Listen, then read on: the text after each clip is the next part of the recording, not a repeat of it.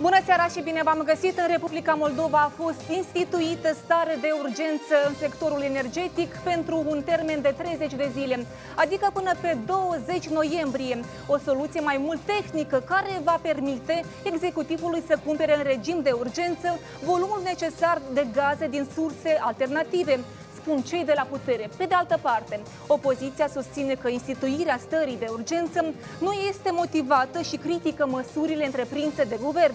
Între timp, astăzi, focul veșnic de la complexul Memorial Eternitate a fost stins din cauza crizei gazelor.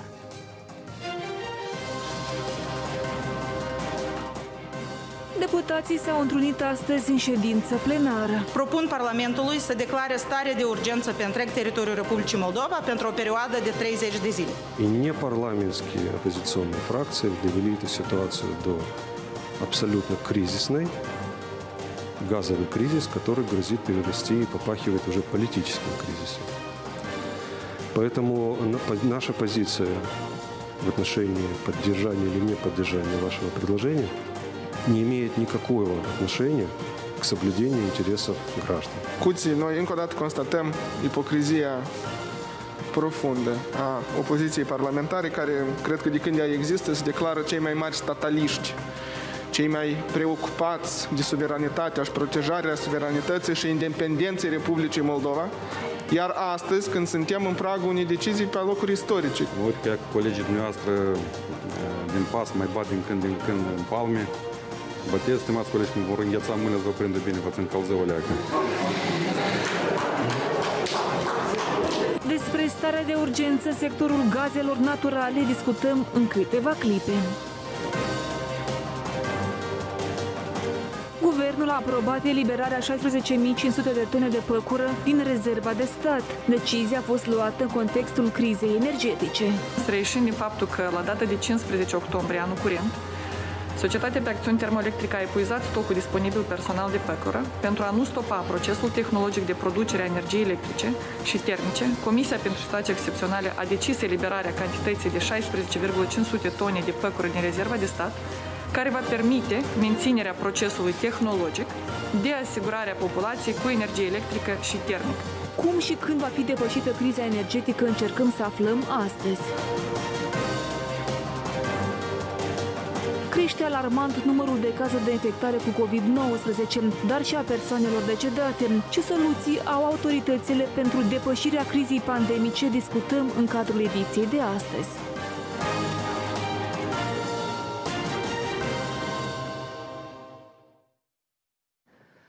Invitații din această seară sunt domnul Anatol Țăran, analist politic. Domnul Țăran, bună seara. Fostul deputat Iuri Reniță. Bună seara, domnule Reniță. Bună seara și bine v-am regăsit. Vofc și deputatul de la platforma, de la PAS, domnul Alexandru Trupca. Bună seara, domnul Trupca. Bună seara. Uh, Moldova intră în stare de urgență din cauza deficitului uh, de gaze pentru o perioadă, perioadă de 30 de zile. Uh, domnul Trupca, ce înseamnă starea de urgență? Uh, probabil ne spuneți mai mult dumneavoastră, pentru dumneavoastră astăzi ați ridicat mâna în Parlament și ați butonul. votat. A apăsat butonul. Ați apăsat butonul. Și pentru că ați apăsat butonul respectiv, vrem, am văzut că unii se jucau în, uh, în timpul ședinței, dumneavoastră ați apăsat butonul. Totuși, să revenim. Uh, pentru că spuneți că ați apăsat butonul, să ne spuneți mai multe detalii, da. ca și cei de acasă, să, ce presupune starea de urgență.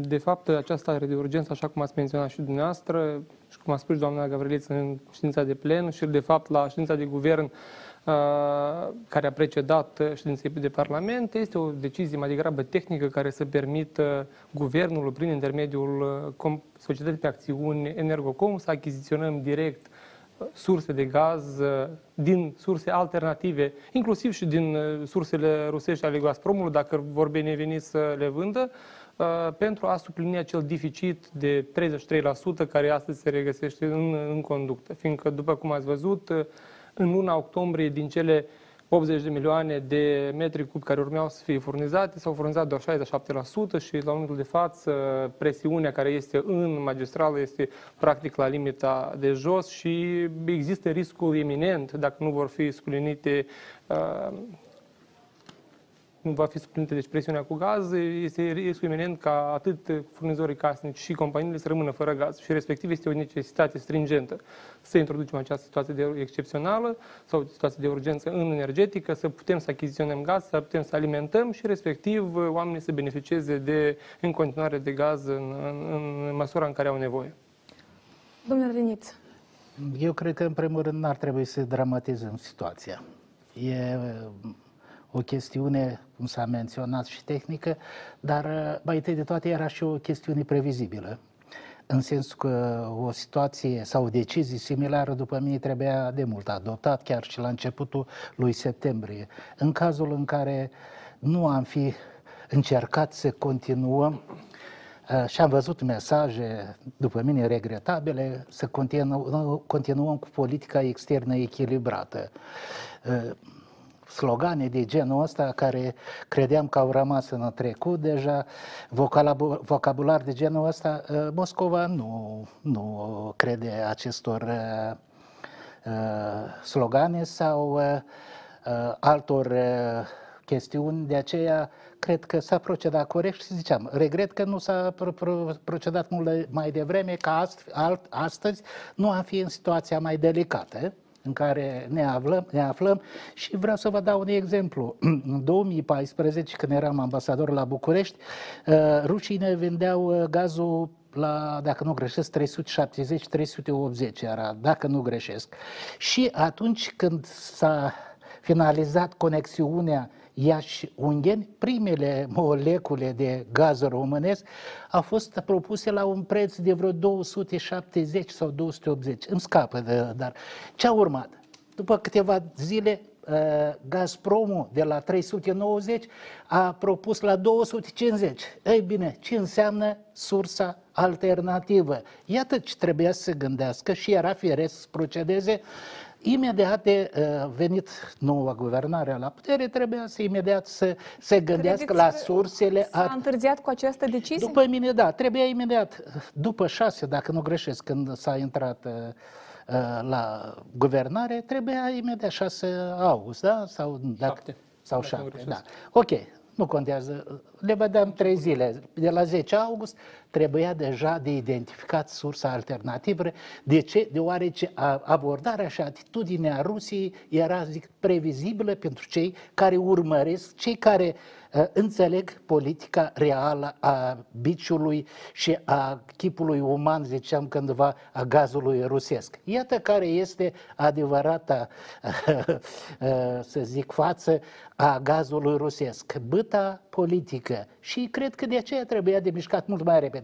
Sper mult că uh, s-a identificat, s-au identificat sursele alter, alternative și chiar după mine n-aș vrea să mă angajez pentru alții, dar uh, cred că ar trebui să procedăm și să luăm uh, exemplul Balticilor. Au trecut și ei prin situație și Polonia, dar au uh, depășit această etapă prin solidaritate, prin înțelegerea faptului că dependența exclusivă și excesivă doar de o sursă de energie și în cazul de față gazului natural este un pericol foarte mare pentru stat, pentru cetățeni, fapt care și s-a demonstrat acum. Colegem într-un fel roadele irresponsabilităților guvernărilor anterioare care probabil s-au gândit că încă o mie de ani înainte noi vom uh, aduce gazul doar de la ruși. Doamne ferește, cumva să fie adus gazul și din altă parte. Această abordare, această uh, atitudine, să zic, uh, detrimentară ne-a dus în situația asta. Sper mult că găsim surse alternative, de aia este guvernare, de aia este guvern. E necesar, vedem după mine, dacă îmi permiteți, mai multă comunicare, să nu facem pe mari diplomați, că văd că Neapărat sunt descurcăreți, sunt descurcăreți deja și în uh, dimensiunea țevilor, văd că oameni care n-au nici în clin, nici în mânică, că la nord, că la sud, uh, sunt ești chestiuni. Uh, profesioniștii trebuie să acționeze, politicienii trebuie să susțină eforturile. Așa că, după mine, e, e cam târziu, dar trebuie de acționat cu fermitate. Și dacă doritorii și admiratorii steluții Rubiniei de la Kremlin bocesc după gazul rusesc, nu le rămâne decât uh, să bocească dacă rușii vor da un preț rezonabil, un preț care totuși ține cont de faptul că noi mai suntem în faimoasa CSI-ul ăsta și când dai Belarusului 150, Armeniei mai puțin, uh, uh, prețuri extrem de, de favorabilă, iar pe noi să ne pedepsească că mai insistăm ca armata rusă de ocupație Asta să mai pedeapsa, plece... domnule da, Țăran? Categoric. Ca să mai plece acasă armata de rus, ca să vină un contingent sau o misiune de pacificare internațională și nu una care o avem, atunci gazul mirosă, a ziceam, achipul uman. Iată consecințele uh, pe care e o le, pedeapsă, ne confruntăm. Uh, problem, criza gazelor astăzi că avem la guvernare un partid pro-european? Cred că da. Eu cred că această criză, bun, haideți să începem, știți cu ce?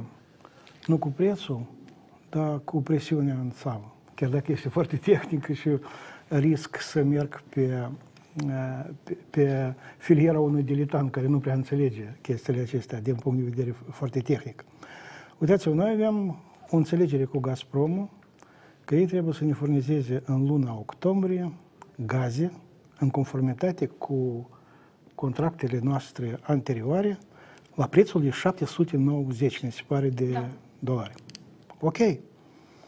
Noi plătim un preț exorbitant, dar asta înseamnă că în țeavă presiunea trebuie să fie în conformitate cu înțelegerea pe care o avem. Noi plătim bani și dorim să avem, deci, presiune.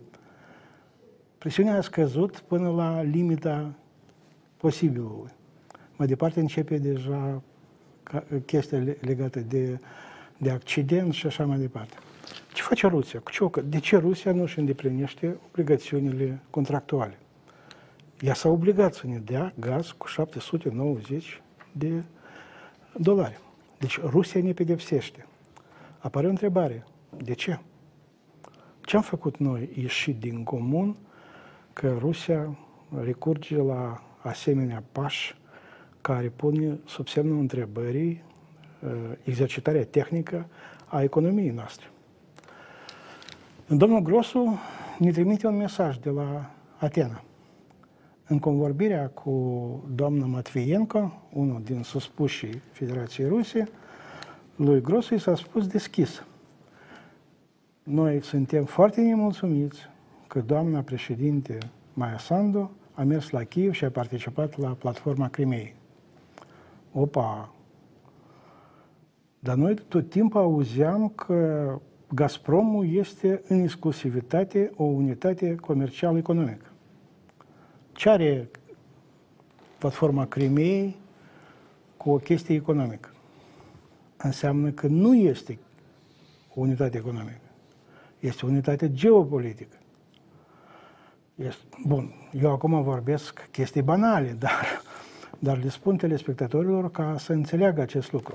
Rusia folosește pârghia economică a Gazpromului pentru a-și realiza niște deziderate, niște obiective geopolitice. Este absolut evident. Moldova nu se înscrie în uh, albea intereselor geopolitice ale Rusiei. Nu odată am menționat acest fapt și uh, îl repet încă o dată pe o serie de probleme geopolitice foarte importante, interesele Rusiei și Republicii Moldova nu numai că nu coincid, dar sunt divergente. Din acest punct de vedere, noi cu Rusia avem o agendă de dezbatere, o agendă de discuții foarte complicată.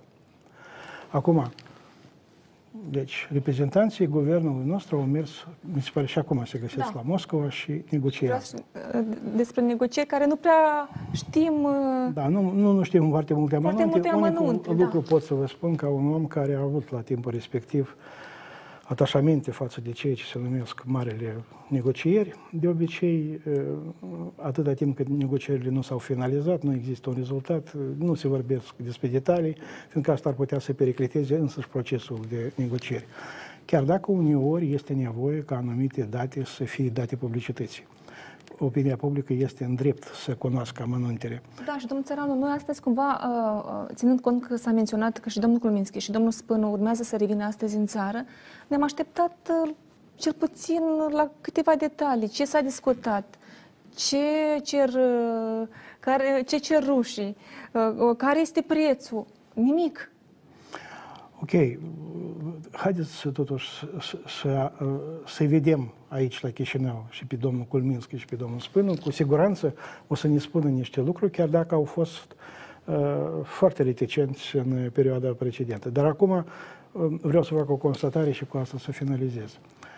Uh, noi avem poziții slabe în negocierile cu Federația Rusă, chiar dacă sunt și niște puncte pe care am putea să apăsăm pentru a obține un rezultat. Și aceste puncte sunt Transnistria, cât nu este de paradoxal astăzi, și mai este o problemă care indiscutabil există, o problemă care ar putea să ne favorizeze, chiar dacă ea provoacă reacții diverse, dar aia totul depinde de strategia politicii noastre externe și cum noi înțelegem promovarea acestei strategii de politică externă. Și am să vă spun despre ce este vorba. Republica Moldova este partea CSI. Încă este partea CSI.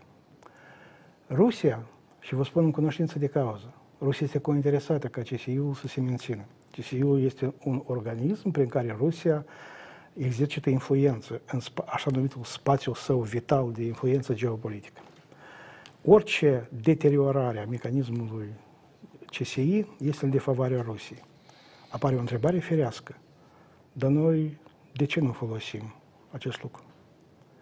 Eu atent am ascultat uh, discursul doamnei, doamnei prim-ministru Gavriliță la ședința aceasta șefilor, marilor șefi CSI. Uh, mie mi s-a părut că în acest discurs doamna Gavriliță nu a folosit toate punctele forte pe care noi am fi putut să le invocăm pentru a obține un rezultat. Poate pe parcurs o să mai vorbim despre acest lucru. Da, haideți să le enumerați pe scurt, după care vreau să-l aud și pe domnul Vovc. Punctele păi, forte. Eu am început să vorbesc despre acest lucru. De ce în acest discurs s-a vorbit despre CSI, ca despre o zonă unde putem să ne dezvoltăm relații? De ce nu s-a spus franc? Noi ne-am așteptat că, fiind membri ai CSI-ului, noi o să avem o înțelegere din partea partenerilor noștri. Valorificăm această condiție a noastră. Calitate. Calitate, dar cum să... Și dacă se întâmplă așa, cu unul din membrii CSI-ului este marginalizat în cadrul acestei organizații, de acei care sunt în aceste organizații joacă un rol esențial, păi apare o întrebare ferească. Dar care e rostul prezenței noastre în această organizație? Eu, în locul doamnei prim-ministru, m-aș fi adresat uh, colegilor din, și le-aș fi spus, haideți, stimați colegi, să discutăm, nu să, ne, uh, nu să ne limităm la niște chestii banale de protocol, dar să discutăm chestii din cele mai stringente. Care este cea mai stringentă problemă pe agenda zilei de astăzi? Criza gazelor. gazelor. S-a vorbit ceva despre criza gazelor în cadrul acestei întâlniri? Practic nimic. Practic nimic. și atunci, la ce bun să stăm noi în această organizație? Ca să le facem pe plac rușilor? Stați o clipă, da. Desigur că nu o să-i speriem foarte mult pe ruși prin, cu ieșirea noastră. Noi nu jucăm un rol foarte mare în CSIE, dar principiul este important. Din acel moment cum începe să se risipească organizația, din acel moment Rusia simte că este vulnerabilă. Și aia ar putea cumva să schimbe uh, atitudinea față de noi. Eu cred că domnul Renin înțelege despre ce eu vorbesc atunci când e vorba de mari organizații și relațiile diplomatice între țări. Domnul Țăranu, încerc să, să înțeleg, dar vă asigur că înțeleg perfect de bine și am simțit-o și eu în activitatea mea diplomatică. Cu tot respectul, dacă îmi permiți doar o clipă și colegul, ce se întâmplă? Evident că prezența noastră uh, în CESI e benefică atât, atâta timp cât interesele noastre sunt uh, posibile de a le manifesta și de a realiza. În caz contrar, care e? Uh, ne punem firească, noi ca cetățeni, ca și stat, prezența noastră. Oare nu e cazul să totuși să tragem o linie foarte clară? Plus a doilea, evident că CSI este o pârghie importantă și influentă a Rusiei de a-și promova interesele ei eminamente. Dacă e atât de fericit CSI-ul ăsta, de ce? Dar ca să-mi dăm o întrebare. Kazahstanul, prin Nur, fostul președinte Nur Sultan, cum îi zicea, e, nu de mult, până nu de mult, Minscu, Bielorusia, președinții aveau divergențe atât de mari. Vedeți, Rusia și scopul ei la, la, și l-a atins. Domină unilateral această uh, organizație regională care este. Domnul Vovc, Uh, acțiunile de astăzi a guvernării v-a inspirat încredere? E bine, este o acțiune în situație de criză. Ceea ce a spus domnul Țăranu și are perfectă de dreptate, a încercat să explice și telespectatorilor că Gazprom nu este o entitate economică, dar este folosită și în interesele geopolitice ale Rusiei. Acest lucru am încercat și noi să-l atenționăm încă în septembrie, când am spus că nu putem lăsa la discreția Moldova Gaz să negocieze acest contract. Și cum a spus și domnul Reniță, negocierile ar trebui să înceapă încă din august, odată cu instalarea guvernului, să înceapă aceste negocieri. S-au pierdut două luni prețioase, am ajuns în situația actuală și sperăm prin această stare de urgență, prin obținerea gazelor din alte părți, să stabilizăm Pentru că situația. inițial, dacă ne amintim, uh, acum câteva săptămâni se, vor, se insista uh, asupra faptului că trebuie să discute Moldova Gaz. Bine, asta a fost și pentru noi un lucru straniu când s-a declarat, mai mulți funcționari de stat au declarat acest și lucru. Și totuși atunci... asigurarea cu gaze este uh, pe 20 septembrie, platforma da, a emis o declarație prin care a spus că guvernarea este obligată să participe la aceste negocieri și nu mai putem tergiversa acest lucru. S-a pierdut timp, eu sper să se rezolve situația, la iarnă să fie cald în case și oamenii să se afle în siguranță, dar după asta eu sper că și cred că ar trebui să fie făcută o anchetă ca să se vadă de ce s-a ajuns această criză. Poate totuși trebuia din timp de acționat ca să nu ajungem în situația actuală la care ne aflăm acum. Domnul Țăran, credeți că este necesar, o, iată, domnul Văf că uh, menționează că este necesară o anchetă, că ne-am pomenit într-o situație destul de complicată. Dar ne spuneți, după, ca să nu vă întrerup, uh, ne răspundeți după o scurtă pauză de, uh, de publicitate. Publicitate, doamnelor și domnilor, revenim în câteva clipe. Am revenit la discuțiile în platou. Domnule Țăranu, înainte de publicitate, domnul Vov spunea că Poate ar trebui o anchetă ținând cont de faptul că ne-am opomenit uh, Vom ieși din criză. Când, în această criză a gazelor naturale. Eu vreau să știu care domeniu Republica Moldova nu necesită anchetă. Da, mai ales acolo unde e economie și unde sunt vărt bani. Iar unde, unde sunt gazele bani sunt foarte mulți. Din acest punct de vedere este adevărat. Uh, uh, va veni timpul și anchete. Acum prioritatea numărul unu este salvarea situației. Țara are nevoie de gaz, economia trebuie să funcționeze, iar uh, deci consumatorii trebuie să, să resimtă într-un mod minimal uh, această criză. Acum, este tot atât de evident că Rusia va întinde până la capăt. Până unde? Până când? Asta e întrebarea. Până... Atâta timp cât Rusia nu va simți vreun pericol pentru pozițiile sale, ea va pedepsi Moldova. Cum se vorbește, Moscova nu crede lacrimilor. De acest punct de vedere, da. da? Noi, noi le-am trecut drumul rușilor de mai multe ori. Acum vorbesc despre Mos- Moscova administrativă, desigur. Batumi, deci declarația de la Batumi, participarea la, deci, la uh, Kiev, da, platforma, platforma Crimiei. Crimiei. Și, deci, iarăși, chiar și deci, apariția mai Sandu la tribuna ONU, unde a fost așa pe, pe jumătate, dar iarăși s-au spus, s-au spus niște lucruri foarte neplăcute pentru Rusia. Din acest punct de vedere, totul e clar. Mai mult decât atât, Lavrov a vorbit absolut deschis și a, a făcut o aluzie atât de străvizie că nu știu cum, ce mai trebuie să faci ca să nu înțelegi.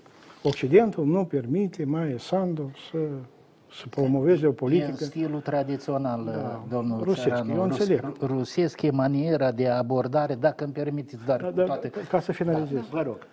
Uh, Acum problema este următoarea. Ce o să obținem noi din această situație, dacă rușii o să meargă până la capăt? Alternativa noastră este să obținem niște resurse financiare ca să cumpărăm gaz, gaz uh, scump și să salvăm situația. Este evident că conjunctura pe piața gazelor se va schimba. Deci trebuie să rezistăm această perioadă. Ca alternativă a acestei căi sunt cedările geopolitice. Domnul Sturza mi se pare că a vorbit în spațiul public despre faptul că Moscova cere ca noi să recunoaștem datoria Transnistriei de 8 De 8 miliarde. miliarde. Păi asta e o catastrofă. Sau să facem cedere în ceea ce privește reglementarea politică în Transnistria în condițiile când Rusia va controla Republica. Adică va duce atingere serioasă suveranității de stat a Republicii Moldova. Iarăși, absolut inacceptabil. Deci, acum trebuie de intensificat, de intensificat politica noastră, diplomația noastră pe, ca, pe segmentul occidental, acolo unde sunt partenerii noștri de dezvoltare și încă un moment la care, pe care eu nu aș exclude din, uh, din ecuație. Dar nu chiar ne convine acum imaginea de victimă. Cu cât noi vom fi mai Important victimizați, Să nu închețăm la iarnă. Păi da, desigur, eu acum vorbesc despre imagine. Cu cât noi vom fi mai, vom fi mai victimizați, cu atât mai, deschide, mai mare deschidere o să avem în cancelarele occidentale, inclusiv la București. Chiar dacă București, din acest punct de vedere, face o poziție aparte, București în orice condiție o să ne ajute. Eu, Domnule dar vreau mai întâi, o, o, imediat uh, discut, uh, vă expuneți părerea, dar să urmărim niște declarații astăzi din Parlament, întrucât uh, opoziția a lansat mai multe acuzații majorității parlamentare, uh, ținând cont că i-am invitat reprezentanții opoziției și nu au binevoit să vină nici de la BEX, nici de la Șor, să urmărim câteva declarații, după care revenim neapărat la discuții.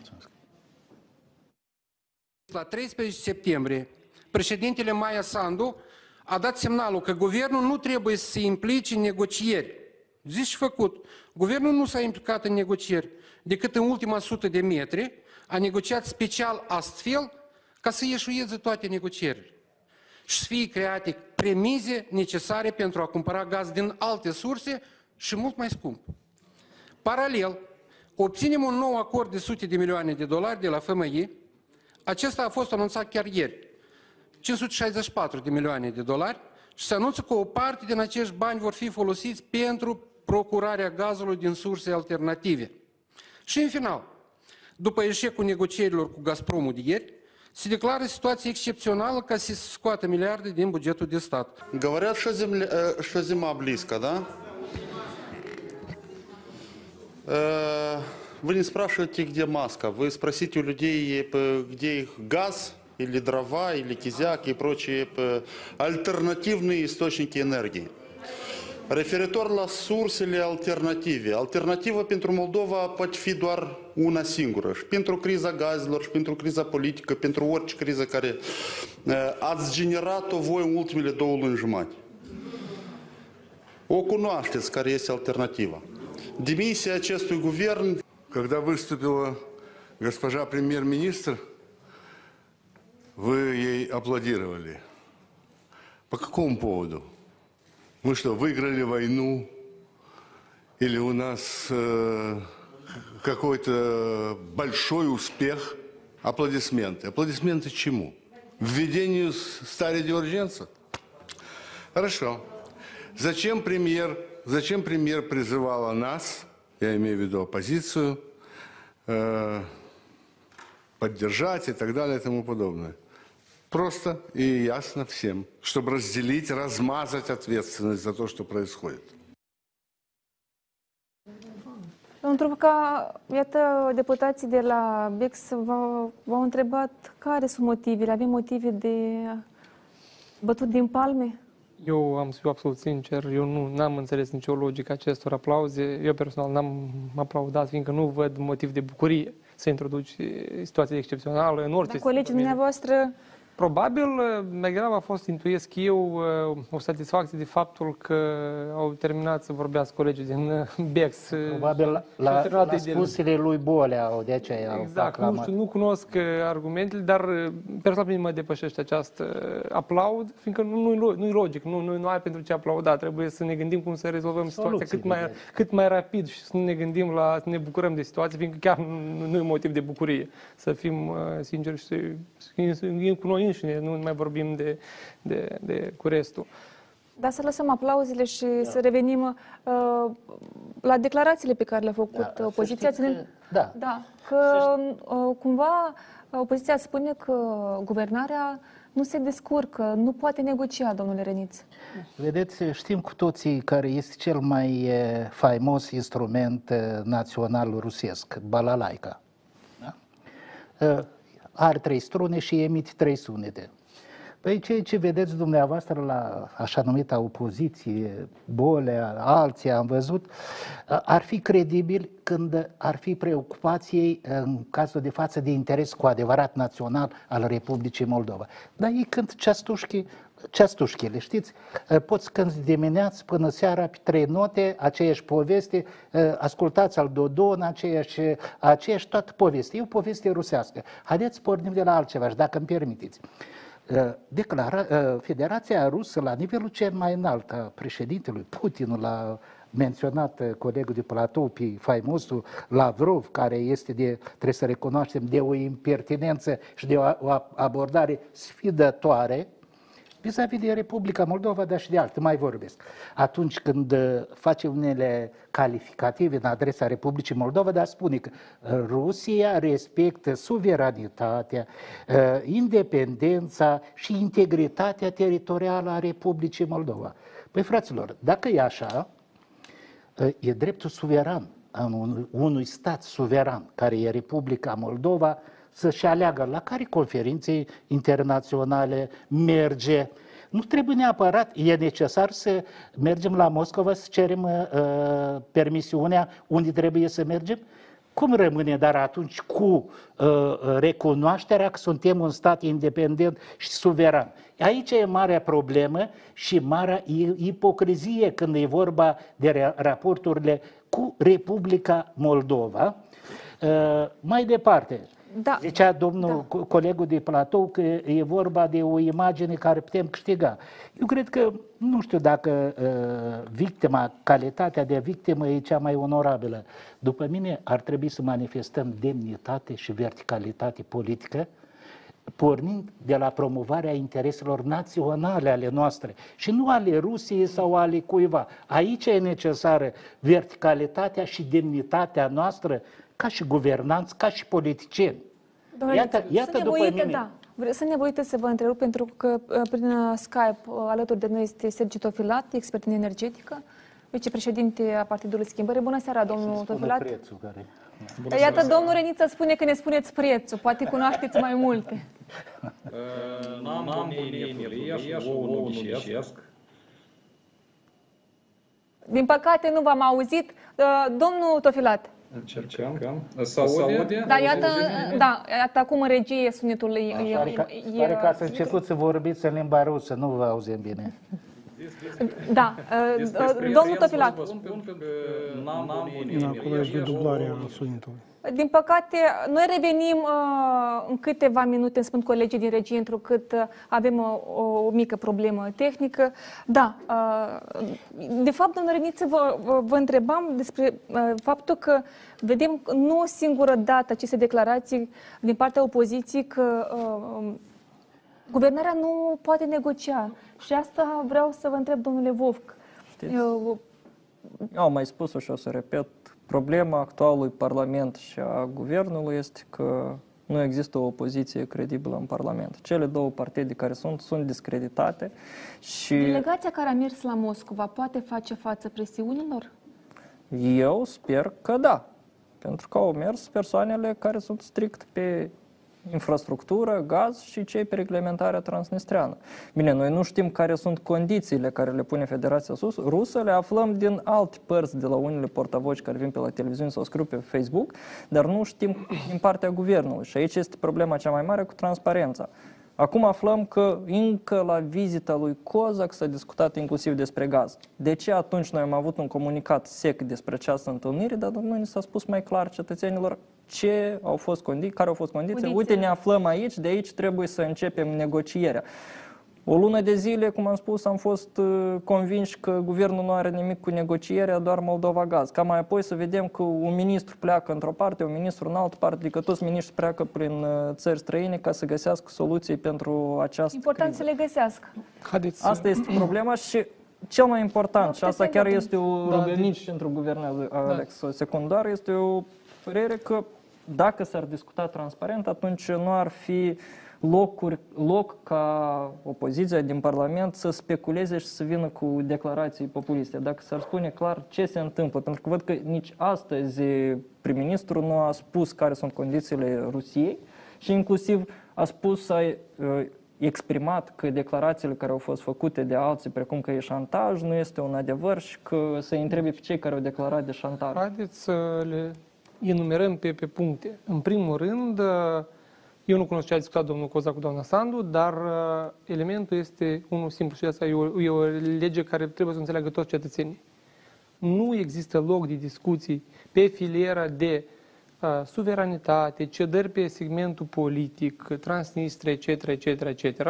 Ele au fost repetate în nenumărate teze spuse și doamna Sandu, inclusiv de, la, de pe tribuna ONU, că armata 14 trebuie să plece, armamentul trebuie să fie evacuat și așa mai departe.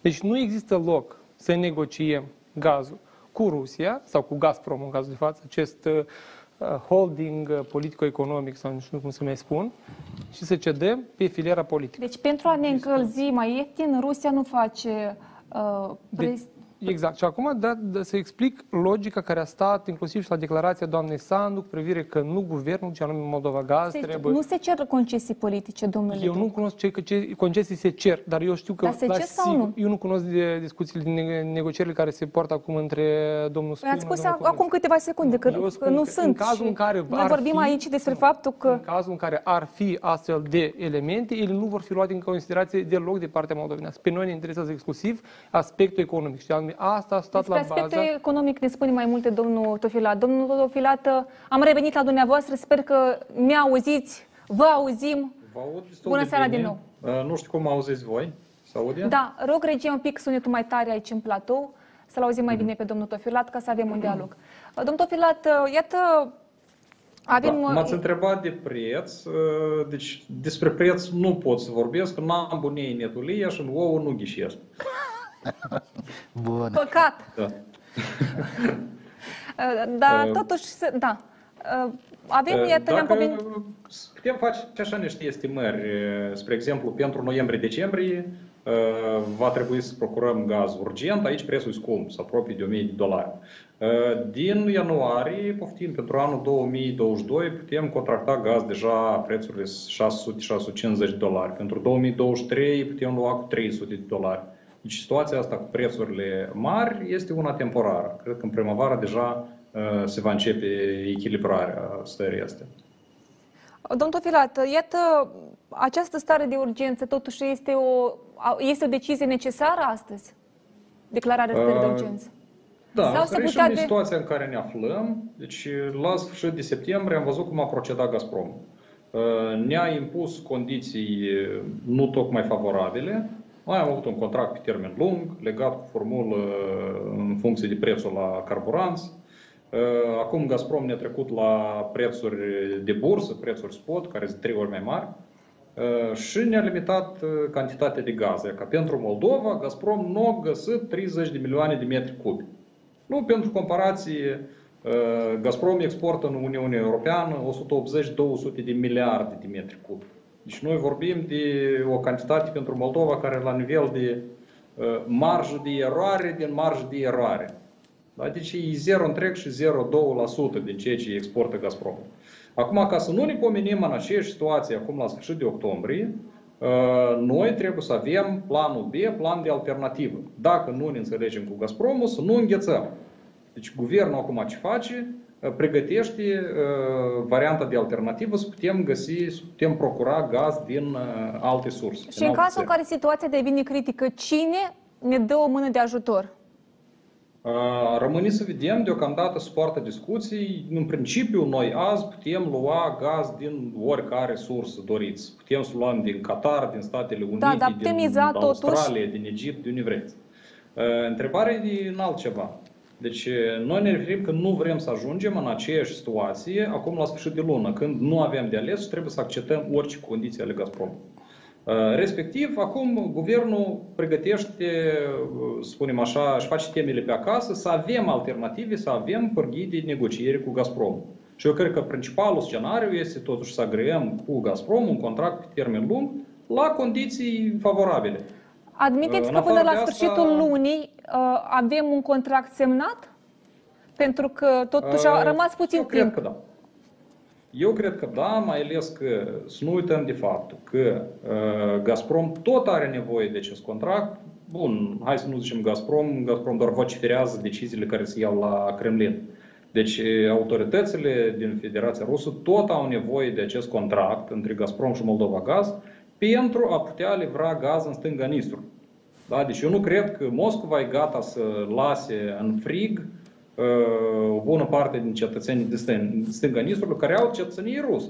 Da? Moscova tot timpul spune că noi protejăm interesele cetățenilor noștri. Iată, eu vreau să văd cum Moscova se decide să lase în frig și în criză umanitară regiunea Transnistria. Deci e puțin probabil că vor refuza încheierea unui contract. De ce scenariul de bază rămâne asta? În afară de asta, revenind la decizia cu stare de urgență. Deci, actualmente, după lege, aprovizionarea cu gaze, funcția de serviciu public, o are Moldova Gaz. Moldova Gaz nu are capacități financiare să iasă piețele internaționale să procure gaz. Vorbim de sute de milioane de dolari potențial costuri de achiziții. Deci Moldova Gaz având datorii de peste 8 miliarde, nimeni niciodată nu o să-i dea bani compromut. Respectiv, aici intervine traderul de stat, Energocom, care la fel are licență de import a gazului și Energocomul deja primește oferte și trebuie să aibă disponibile resurse financiare. Pentru că ofertele care vin de pe piața spot, pentru, nu știu, noiembrie-decembrie, ele sunt valabile 3-4 ore. Deci trebuie să iai decizii de urgență. Dar, repet, eu cred că scenariul de bază este negocierile cu Gazprom. Și de aceea, ca să fim gata să putem negocia la egal, avem nevoie de aceste surse alternative, ceea ce face acum guvernul. Pe lângă asta, unul, cel mai mare consumator de gaze, termoelectrica, a fost trecut pe păcură. Asta înseamnă nouă ne va trebui cu 30-35% mai puțin gaz să ne acoperim necesitățile. Pentru că păcură acum e mai ieftin decât uh, gazul de Gazprom. Pe perioada stării de urgență, da. Comisia pentru situații excepționale a impus mai multe măsuri.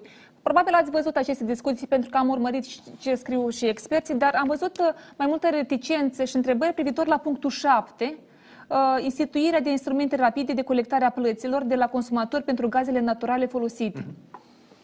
Așa. Și vreau să ne explicați, iată, ce înseamnă aceste instrumente rapide de colectare a plăților. La ce să ne așteptăm? Uh, deci, din punctul meu de vedere, ce se întâmplă? Dacă admitem că mergem pe scenariul 2, când Energocom va procura gaze, Energocom nu are, nu are contracte semnate cu clienții, cu consumatorii. Respectiv, el va livra acest gaz către Moldova Gaz și Moldova Gaz îl va livra consumatorilor. Acum trebuie să găsim o metodă cum noi, banii colectați de la consumatori, de la Moldova Gaz îi transmitem la Energocom. Probabil despre asta este vorba. Credeți că am putea ajunge la acest scenariu? Uh, nu știu dacă, nu, puțin probabil că o să ajungem, dar noi trebuie să fim gata de orice scenariu să ne ajungem în situația care a fost acum o lună.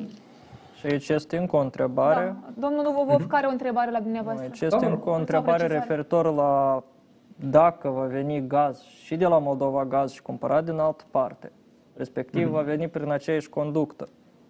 Cetățeanul când îi se va spune că trebuie să achite, că nu știu care va fi prețul, dar respectiv el va achita pentru gazul inclusiv luat de la Moldova Gaz. Adică nu, nu vor putea separa aceste gazuri. De este important ca să avem clar, pe volume, claritate. Nu problemă, le separă pe volume deci, și de fapt nu acest, e nicio problemă.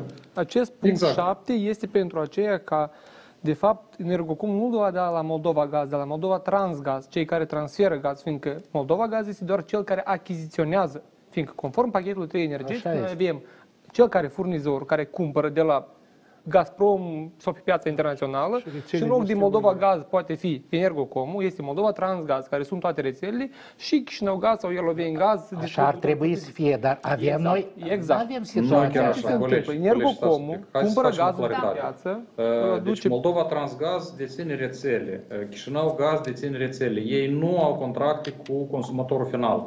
Uh, ceea ce ține de facturare este serviciu aparte, se numește serviciu exact. de furnizare.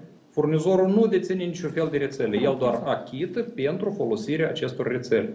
Domnul... De aceea noi vorbim totuși de Moldova Gaz. Domnul okay. Filat, pentru că uh, mai avem puțin timp până la publicitate, am înțeles că din, uh, am văzut opiniile uh, experților că cea mai mare problemă de fapt este la nordul țării, la Bălți corectă? Pentru că acolo sistemul de gaz e centralizat și funcționează doar pe gazele naturale. Nu, probabil s-a referit uh, domnul Ion Muntean, dacă nu greșesc, la, la situația că CET da, Nord exact. nu, are, nu are instalații care lucrează pe păcură sau pe cărbune. Uh, eu nu văd o problemă în asta pentru că gazul oricum va fi. Va fi. E întrebarea de preț. Deci Bălțul nu se va pomeni fără, fără gaze? Nu, nu, nu. După alegeri. Pronosticul dumneavoastră totuși, după alegeri, spune domnul Reniță, pronosticul dumneavoastră totuși este prețul care? Mi-e greu să spun. Aproximativ, oricum reușim... faceți niște calcule.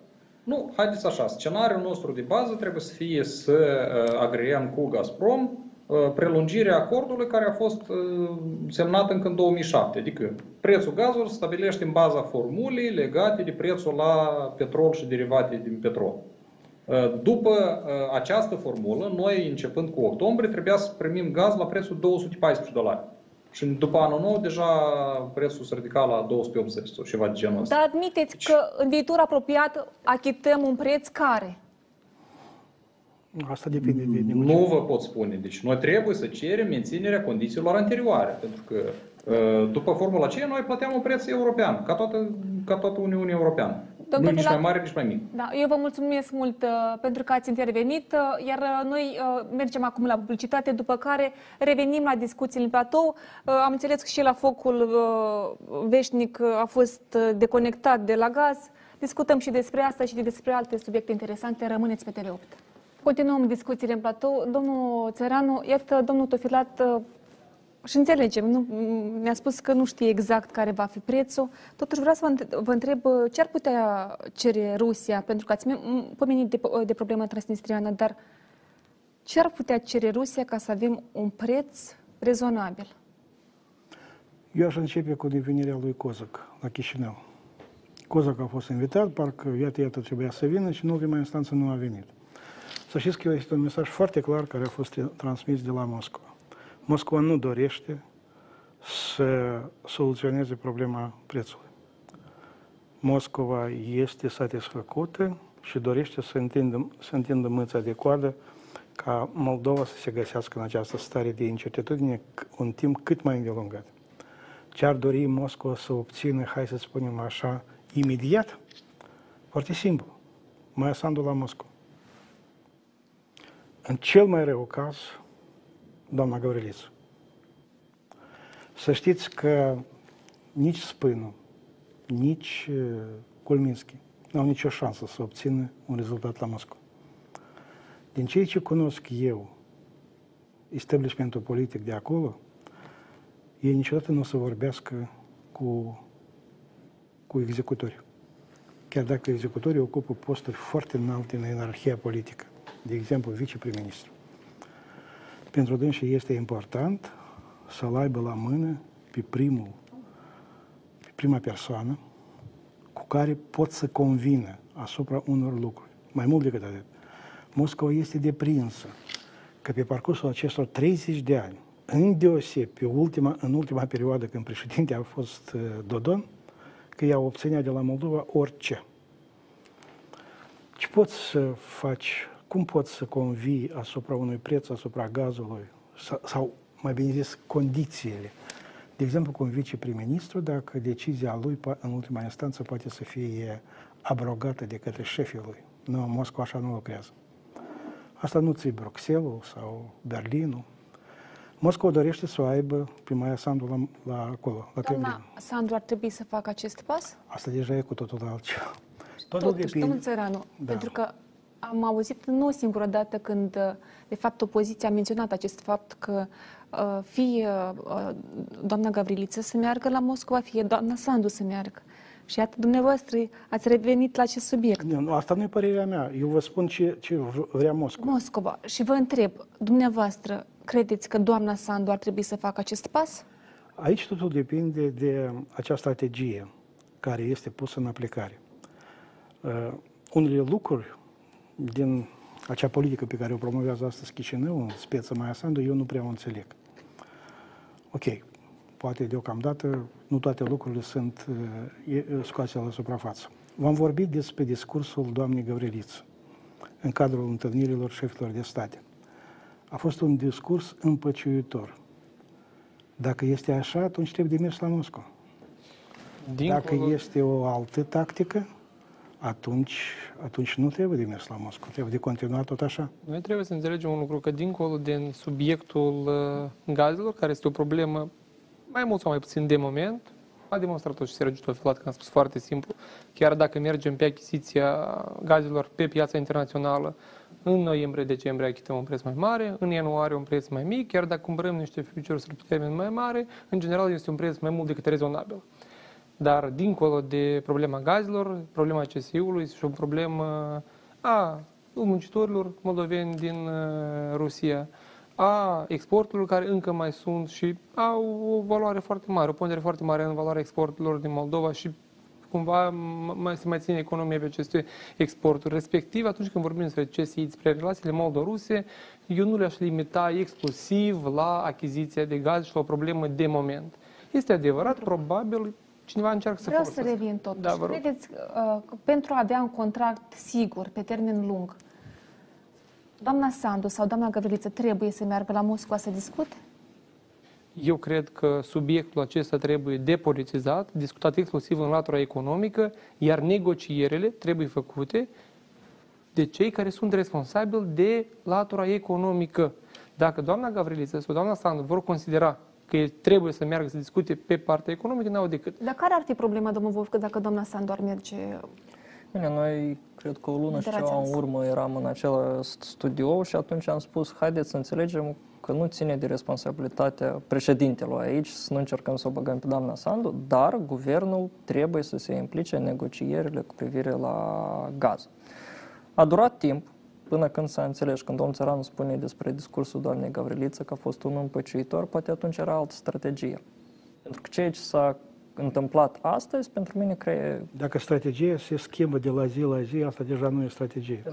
Pentru mine se creează impresia că până acum nu au fost negocieri sincere pe puncte, iar când s-a auzit ce se cere și s-a înțeles că nu se va ajunge la o finalitate în viitorul apropiat, s-a recurs la Problema că nu stare de știm ce urgență. să cere, S-a, domnul Vovcă. stați să finalizez. S-a recurs la stare de urgență ca să putem cumpăra din altă parte, ca să putem uh, cumva să stabilizăm situația pe perioada iernii. Pentru că dacă negocierile au fost din timp și se știa ce s- cere Rusia, ce cere Gazpromul, iar noi știam că posibil să nu avem un contract în viitor apropiat, atunci toate lucrurile care acum este nevoie de stare de urgență se putea de modifica legislația. Trei săptămâni în urmă s-a rectificat bugetul, se putea de alocat bani pentru acest lucru, dar presupun că faptul că trei săptămâni în urmă nu s-au alocat bani pentru procurarea de gaze din surse alternative este faptul că atunci încă nu se știa în ce situație vom ajunge. Iar când s-au început strict în sensul negocierele, am înțeles că suntem într-o capcană și trebuie să căutăm surse alternative.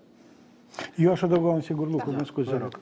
Deci, e o problemă. Trebuie să meargă, nu trebuie să meargă la Moscova, dar știu cu siguranță că din punct de vedere a imaginii politice, această neplecare la Moscova sau invers, plecare la Moscova este foarte riscantă.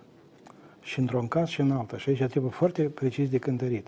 Opoziția o să, fi- o să folosească la maximum neimplicarea primilor persoane în negocieri. Tot așa cum venirea la Moscova și o umilință pe care poți acolo să suporți ar putea să lovească iarăși foarte grav în imaginea politică. Deci, de aceea spun că situația este foarte complicată și nu există răspunsuri univoce la foarte multe întrebări. Dar totuși, la două luni distanță, doamna Gavrilița a rupt tăcerea și a început să se implice în uh, situația cu gazele. Uh, ați, v-ați referit la oportunitatea implicării factorului politic decizional la cel mai înalt nivel în problema gazelor. Evident că el nu era necesar atâta timp cât ar fi funcționat un mecanism cu adevărat uh, al economiei de piață, comercial. Exact. Da, perfect. Cum funcționează Uniunea Europeană în relații între state civilizate, democratice, nu e cazul și nu are. Ce are președintele cu, gaz, cu gazele? Elementar. Poate că avea doamna aceea care au fost uh, președinte a Parlamentului cu, cu gazele, a, avea probleme sau le producea, eu nu știu. Dar ce are președinția cu gazele? E bine, acum este mult prea evident în conjunctura actuală plecarea lui Dodon sau uh, permanentă acolo înseamnă și bombardarea mesajelor de astea, de a uh, obliga instituții eminamente politice ale statului să se implice în această conjunctură, înseamnă a umili și a îngenunchea o instituție fundamentală a statului care este președinția. După mine, doamna uh, Sandu nu are efectiv ce merge acum la Moscova pe problema gazelor. O vizită va fi necesară când agenda bilaterală va fi e, plină de subiecte cu soluții. Să meargă astăzi la... A, s-a făcut colegul de platou referire și așa și așa. Nu, după mine și sunt ferm convins că eventuala plecare, cei ce insist socialiștii, Dodon de la Mosca, vedeți că e o, o campanie organizată, orchestrată foarte bine de la Moscova și a mai apărut și cu Leocarul Dodon pe acolo să mai dea și el mesaje. Care e scopul? De a îngenunchea și nu numai uh, uh, președinția, în general, de a îngenunchea Republica Moldova, arătându-i, arătându-i unde e locul ei. În genunchi trebuie să stați.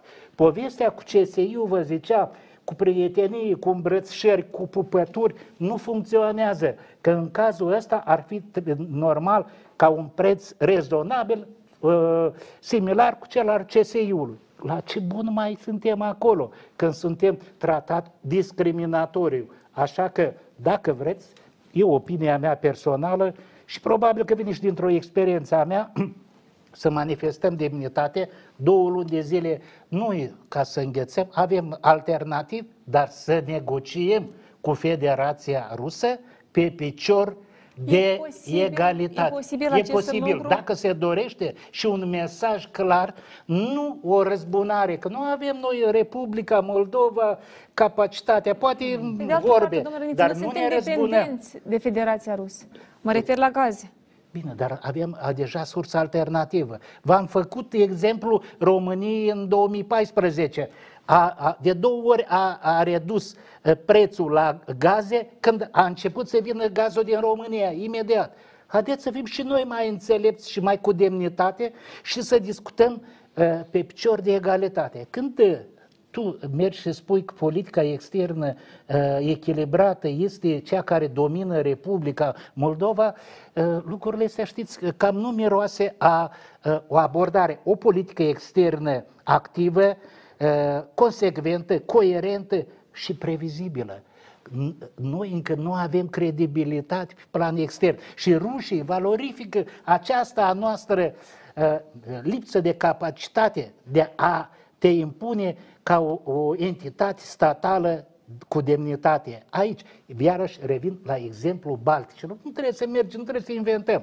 Balticii, nu mai știu, iau gaz de la ruși, dacă le iau, le iau în condiții acceptabile pentru ambele părți, dar nu cea care ți le impune doar cei de la Moscova. Vreau să continuăm discuția despre un, uh, un eveniment, cumva, nu știu, nici nu știu cum să-i spun.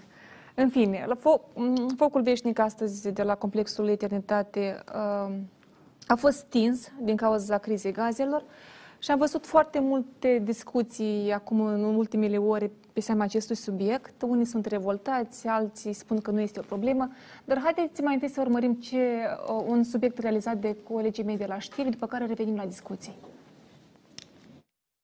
Focul veșnic de la memorialul Eternitate a fost temporar deconectat, asta din cauza scăderii presiunii în țevele de alimentare cu gaze naturale, dar și din cauza vântului puternic care provoacă autostingerea focului, anunță autoritățile. Totuși, principalul motiv rămâne criza energetică în care ne-am pomenit. Am discutat cu mai mulți trecători care au păreri împărțite despre decizia ministrului apărării. O parte dintre ei spun că trebuie să economisim resursele. А что, по-вашему, лучше? Или чтобы горел вечный огонь, или чтобы у потребителей уменьшился газ?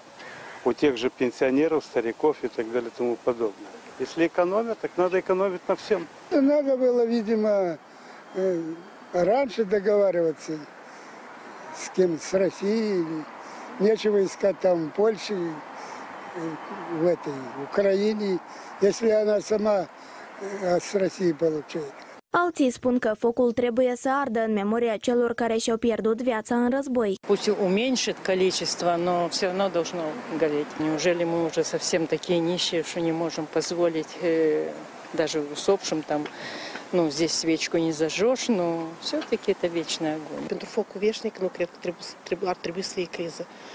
Poate un pic uh, mai încet, pentru că era o flacără chiar mare, un pic mai încet, dar uh, flacăra trebuie să ardă. Responsabilii de la Ministerul Apărării au decis astăzi că până la identificarea unei soluții în criza gazelor, focul veșnic să fie deconectat. În comunicatul emis de minister se arată că flacăra a fost preluată de militarii companiei Garda de Onoare din cadrul regimentului de stat major general de brigadă Nicolae Petrică și transportată la Muzeul Gloriei Militare din Brigada de Infanterie Motorizată Ștefan cel Mare.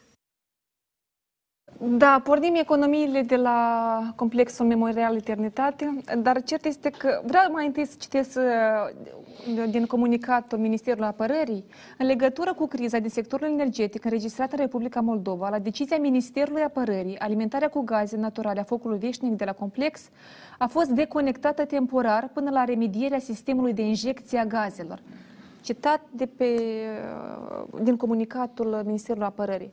Între timp, cât noi aici am discutat despre gaze, am înțeles că a reapărut, deja a fost Flacăra. conectat flacăra. Din, din comunicatul celor de la Ministerul Apărării, de fapt, se înțelege, cel puțin eu am înțeles, că a fost o problemă de grabă tehnică. Din cauza acestei presiuni scăzute, nu putea fi realizat acest lucru. Deci ga- acest foc nu, nu putea să ardă și alimentarea cu gaz nu era suficient de, de puternic ca să uh, mențină flacăra. Deci a- eu asta am înțeles și obțin din comunicatul celor de la Ministerul uh, Apărării.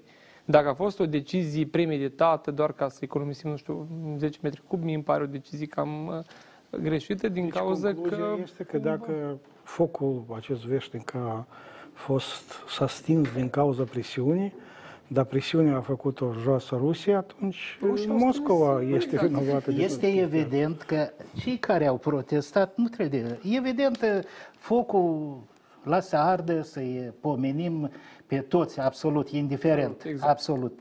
Dar eh, problema e, e, e alta. De ce o chestiune eminamente tehnică imediat, imediat a fost preluată pe, îți a dat o conotație exclusiv politică?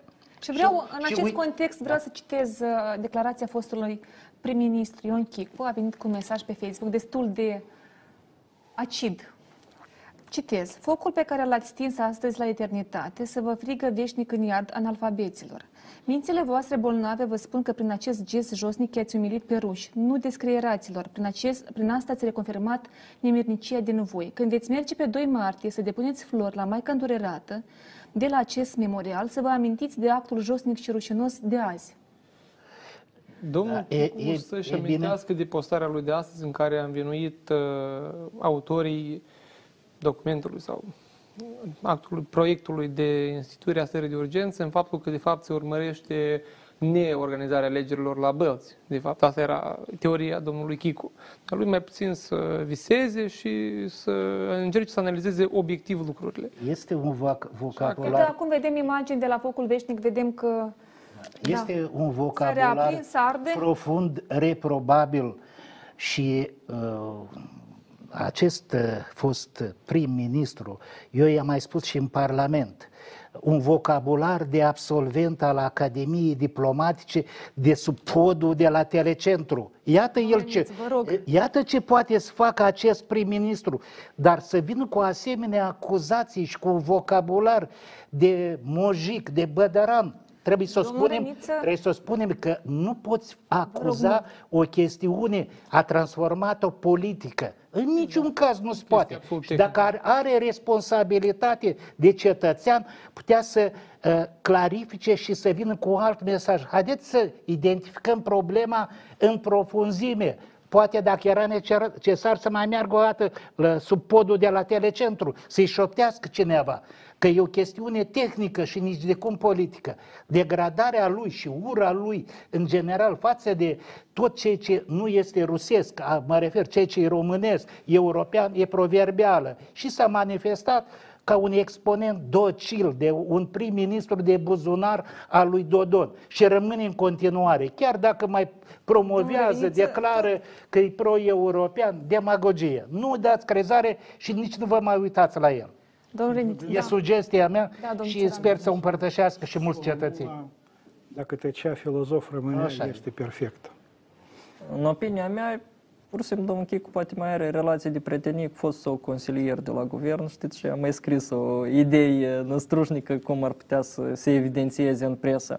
Dar cert nu cred că aici a fost intenționat făcut ca să transmită un mesaj Rusiei, mesaj Rusiei este o inepție, pur și simplu a fost un lucru Chestiune negândit, tehnică. negândit până la capăt.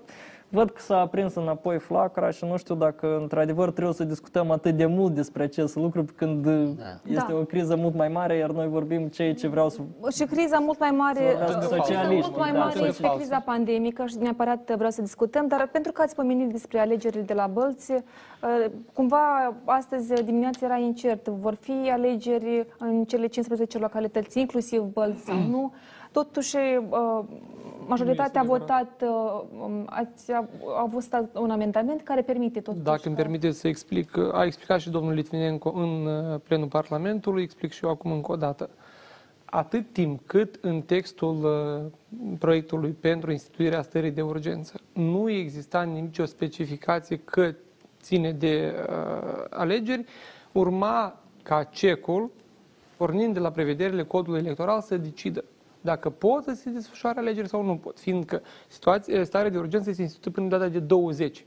Și, de fapt, codul, civil, codul uh, electoral are o prevedere care spune că i- desfășurarea propriu-zisă a alegerilor în ziua de 21 e posibil, dar era problema de campanie electorală propriu-zisă. Și anume pentru ca să nu existe niște interpretări făcute de CEC, de un organ oricum inferior Parlamentului, s-a decis să se facă acest amendament ca chiar în textul uh, hotărârii Parlamentului să existe această Și prevedere a fost votat expresă. atât de către majoritate, cât și de către opoziție. Exact. Ca să nu existe in- interpretări la nivel de CEC, a decis, am decis ca noi la nivel de Dar Parlament. despre adevărata miza alegerilor uh, care vor avea loc la Bălți, am văzut că deja um, lupta e mult mai acerbă. Platforma încă nu are candidat, dar ne spuneți mai multe detalii uh, după o scurtă pauză de publicitate. Revenim uh, la discuții în câteva clipe. Continuăm discuțiile în platou. După cum uh, am vorbit, uh, faptul că este stare de urgență uh, nu va influența alegerile care vor avea loc în 15 localități din țară, inclusiv în Bălți. Și vreau să discutăm un pic despre miza uh, pentru că alegerilor de la Bălți, pentru că e un oraș totuși important. Am văzut că s-au, fo- din datele prezentate de la CEC, au fost înregistrați în calitate de f- uh, candidați la funcție de primar, uh, domnul Marcoci, deja de- candidatul dumneavoastră da. de la PAS, domnul Ion Starciuc din partea Partidului Acasă Construim Europa, PACE, Maxim Burduja din partea Partidului Unității Naționale, domnul Nesterovski de la Blocul Comuniștilor și Socialiștilor, Nicolae Grigorișin, candidat independent, Ivan Tulbur, candidat înaintat de Partidul Liberal, Uh, și astăzi uh, doi, alți doi aspiranți la fotoliul de primar au depus actele. Este vorba de domnul Nicolae Chirinciuc din partea Partidului Patrioții Moldovei și Fiodor Ghelici înaintat de Partidul Politic Partidul Oamenilor Muncii și doamna Tauber. Da, mulți candidați. Uh, Domnul Țăranu, uh, Credeți că totuși, știm, am vorbit și anterior, că la Bălți cumva deja e tradiție că stânga câștigă. Um, Totuși vedem că mulți își doresc uh, această funcție de primar al municipiului Bălți? E normal. Câștigă stânga prorusă. Este o apreciere foarte necesară. O pentru că dreapta se antrenează mai puțin în luptă? Nu, fiindcă deci, structura electoratului la Bălți este una destul de specifică. Acolo predomină electoratul cu simpatii prorusești bine pronunțate. Și vorbesc acum nu numai de apartenența etnică, dar și printre românii moldoveni sunt foarte mulți oameni care simpatizează mult Rusia și mesajele care vin în favoarea Rusiei dintotdeauna au ecou în acest mediu. Aceste alegeri, la Bălți în primul rând, sunt foarte importante fiindcă reprezintă primul test după alegerile parlamentare. Aici o să ne facem o impresie cum evoluează lucrurile. Chiar dacă timpul a trecut foarte puțin și schimbările nu sunt, hai să spunem așa, de pronunțate în mediul electoratului, dar totuși acest test este important și dacă partidele vor fi capabile în baza acestui test să facă și concluziile respective, atunci această experiență va fi utilă pentru toți, în primul rând pentru partidele politice. Și încă un lucru la care aș vrea să mă refer. Dacă e să vorbim despre Partida Națională, Partida Pro-Europeană, care la Bălți, desigur că nu este favorită deocamdată încă. Dar să ne aducem aminte că la alegerile parlamentare pasul a înregistrat un rezultat uh, bunicior. Al doilea rezultat, dacă nu greșesc. Sigur. Acum, este, chiar, chiar mă interesează. Pasul va putea să îmbunătățească acest rezultat sau va fi sub acest rezultat? Este interesant. Și încă un moment... Pronosticul dumneavoastră este care? Nu, nu, nu, nu pot să, să cunosc, fiindcă nu avem date absolut. Iar eu nu, nu sunt din acei care ghicesc. De atât și vorbesc că este primul test. Dacă era Bălțul, era Etulia, poate aflam. Păi da. da. Și al doilea lucru la care vreau să mă refer, este interesant, partidele politice vor putea să domine orașul sau va câștiga un candidat independent, ceea ce iarăși va vorbește despre o anumită orientare care va exista acolo. Și ultimul moment.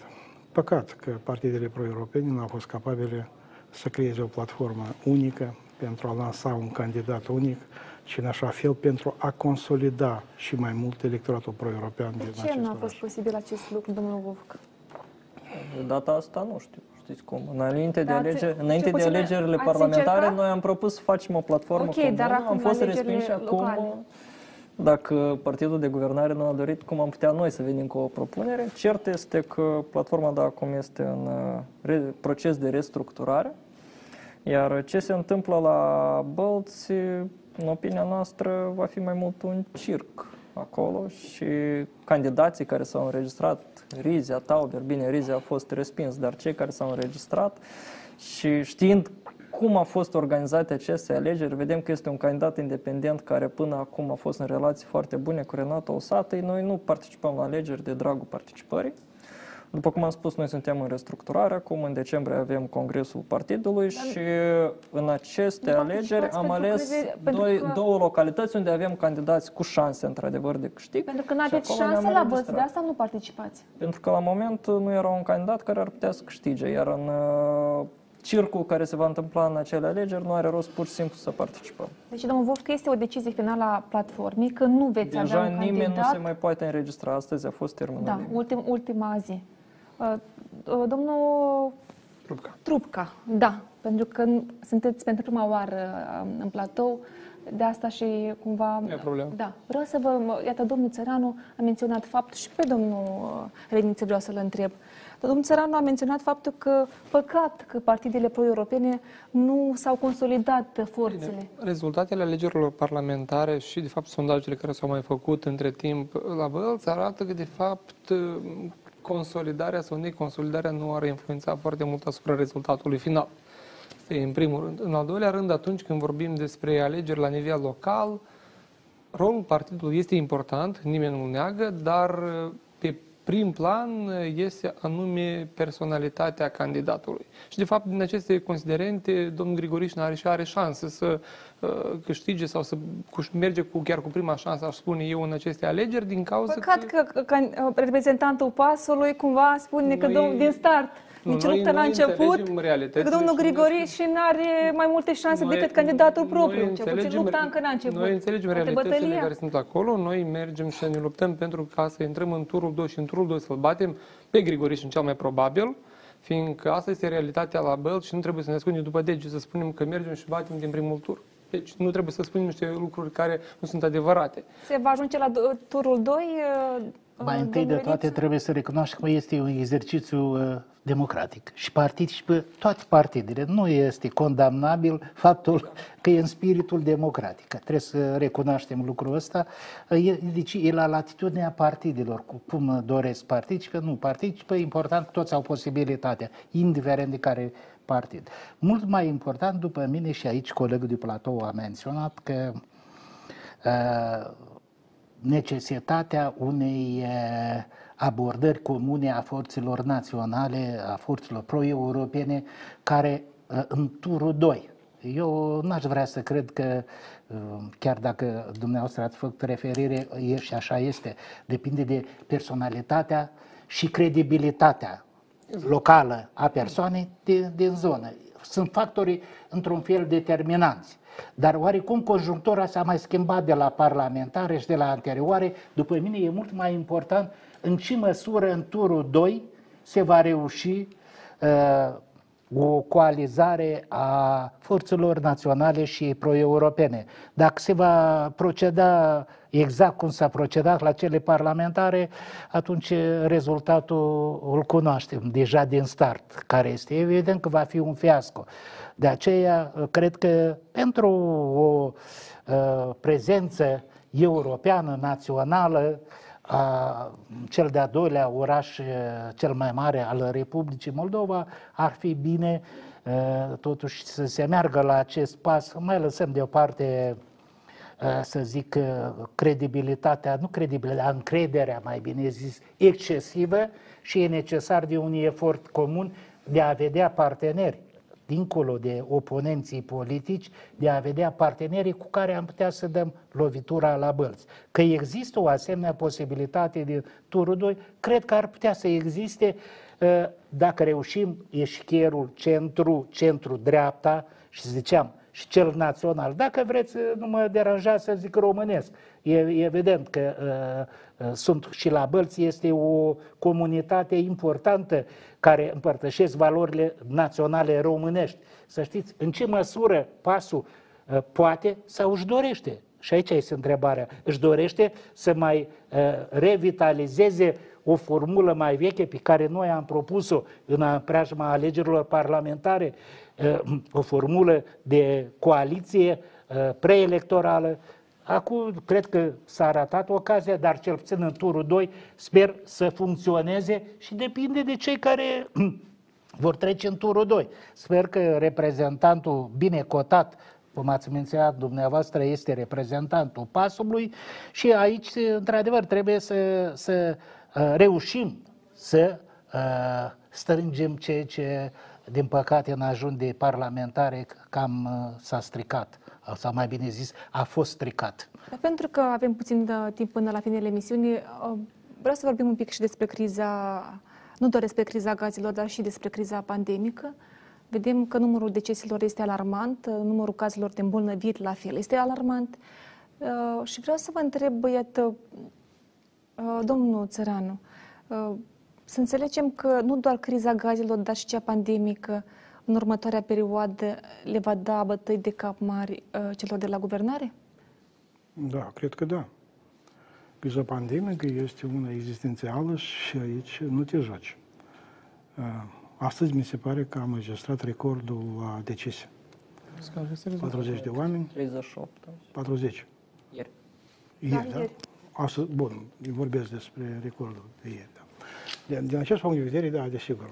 Și m-am uitat pe statistica europeană, unde situația pandemică este cea mai gravă. În țările ortodoxe și țările cele mai sărace. Mă uit peste țările cele mai bogate, bine așezate, Norvegia, Danimarca. Care, apropo, au și scos toate interdicțiile deja. Da, deja au scos toate interdicțiile. Nu au probleme cu pandemia, în linii mari. Evident. Acolo, deci, rata de uh, vaccinare este, ajunge la 90, trece 98. peste 90. Da. Și statistica este o chestie cu care este foarte greu să lupți. Dacă în aceste țări procentul este atât de mare și restricțiile sunt deja scoase, înseamnă că în aceste țări pandemia practic a fost uh, pusă pe omoplață, biruită. Atunci, iar la noi continuă discuțiile. Eu mă uit peste rețelele de socializare. Câte gunoaie informaționale circulă pe, pe, pe rețele și în presă apare și la televiziuni, tot timpul se vorbește despre, în stilul acesta conspiraționist, că cineva acolo și așa mai departe. Fraților, ar putea să fie și așa, nu știu, nu pun mâna în foc. Dar există niște lucruri obiective care vorbesc în favoarea sănătății națiunii. Și e o prostie să nege aceste lucruri. Dacă vrem să ne salvăm, vrem să salvăm deci, ceea ce reprezintă cel mai prețios într-o societate, oamenii. Și, în primul rând, e vorba despre copiii, despre nepoții noștri. Păi atunci este evident că trebuie să mergem la o vaccinare masivă pentru a evita toate chestiile acestea. Da. Deci... Domnul Vov, cei care nu s-au vaccinat până în prezent, credeți că mai pot fi convinși să o facă? Eu cred că da. Din ce citeam astăzi fac, în uh, România, unde? Unde nu doar numărul de cazuri este mare, dar și numărul record de persoane care au început să vaccineze, când au văzut cât sumbră este situația acolo. Problema trebuie să o analizăm mult mai amplu. Desigur că vaccinarea este importantă și ar fi fost o soluție dacă eram cu toții vaccinați, dar noi deja suntem în val. Inclusiv anticorpii se formează într-o perioadă de timp. Acum nu putem să ne permitem doar promovarea vaccinării ca măsuri de oprire a valului. Și aici este problema cea mai mare. Că în ultima perioadă, guvernul a venit doar cu mesaje de încurajare a vaccinării, inclusiv doamna prim-ministru a spus că noi, până la moment, nu am ajuns la situația critică în care znim cu alte măsuri și noi doar vom încuraja vaccinarea. Și în contextul în care ieri președinte Claus Iohannis a spus că din păcate noi nu putem opri valul și trebuie să venim cu alte măsuri pentru a opri acest val. Sper să se revadă această poziție și să fie luate acțiuni mai ferme pentru a răspândi valul, pentru a opri răspândirea valului, pentru că spitalele sunt la limită și ceea ce se întâmplă acum nu este bine deloc. Anterior, da, până a ajunge la putere, PAS a criticat dur uh, Exact. Uh, cum se gestionează criza pandemică. Acum sunteți uh, în guvernare, credeți că vă descurcați mai bine?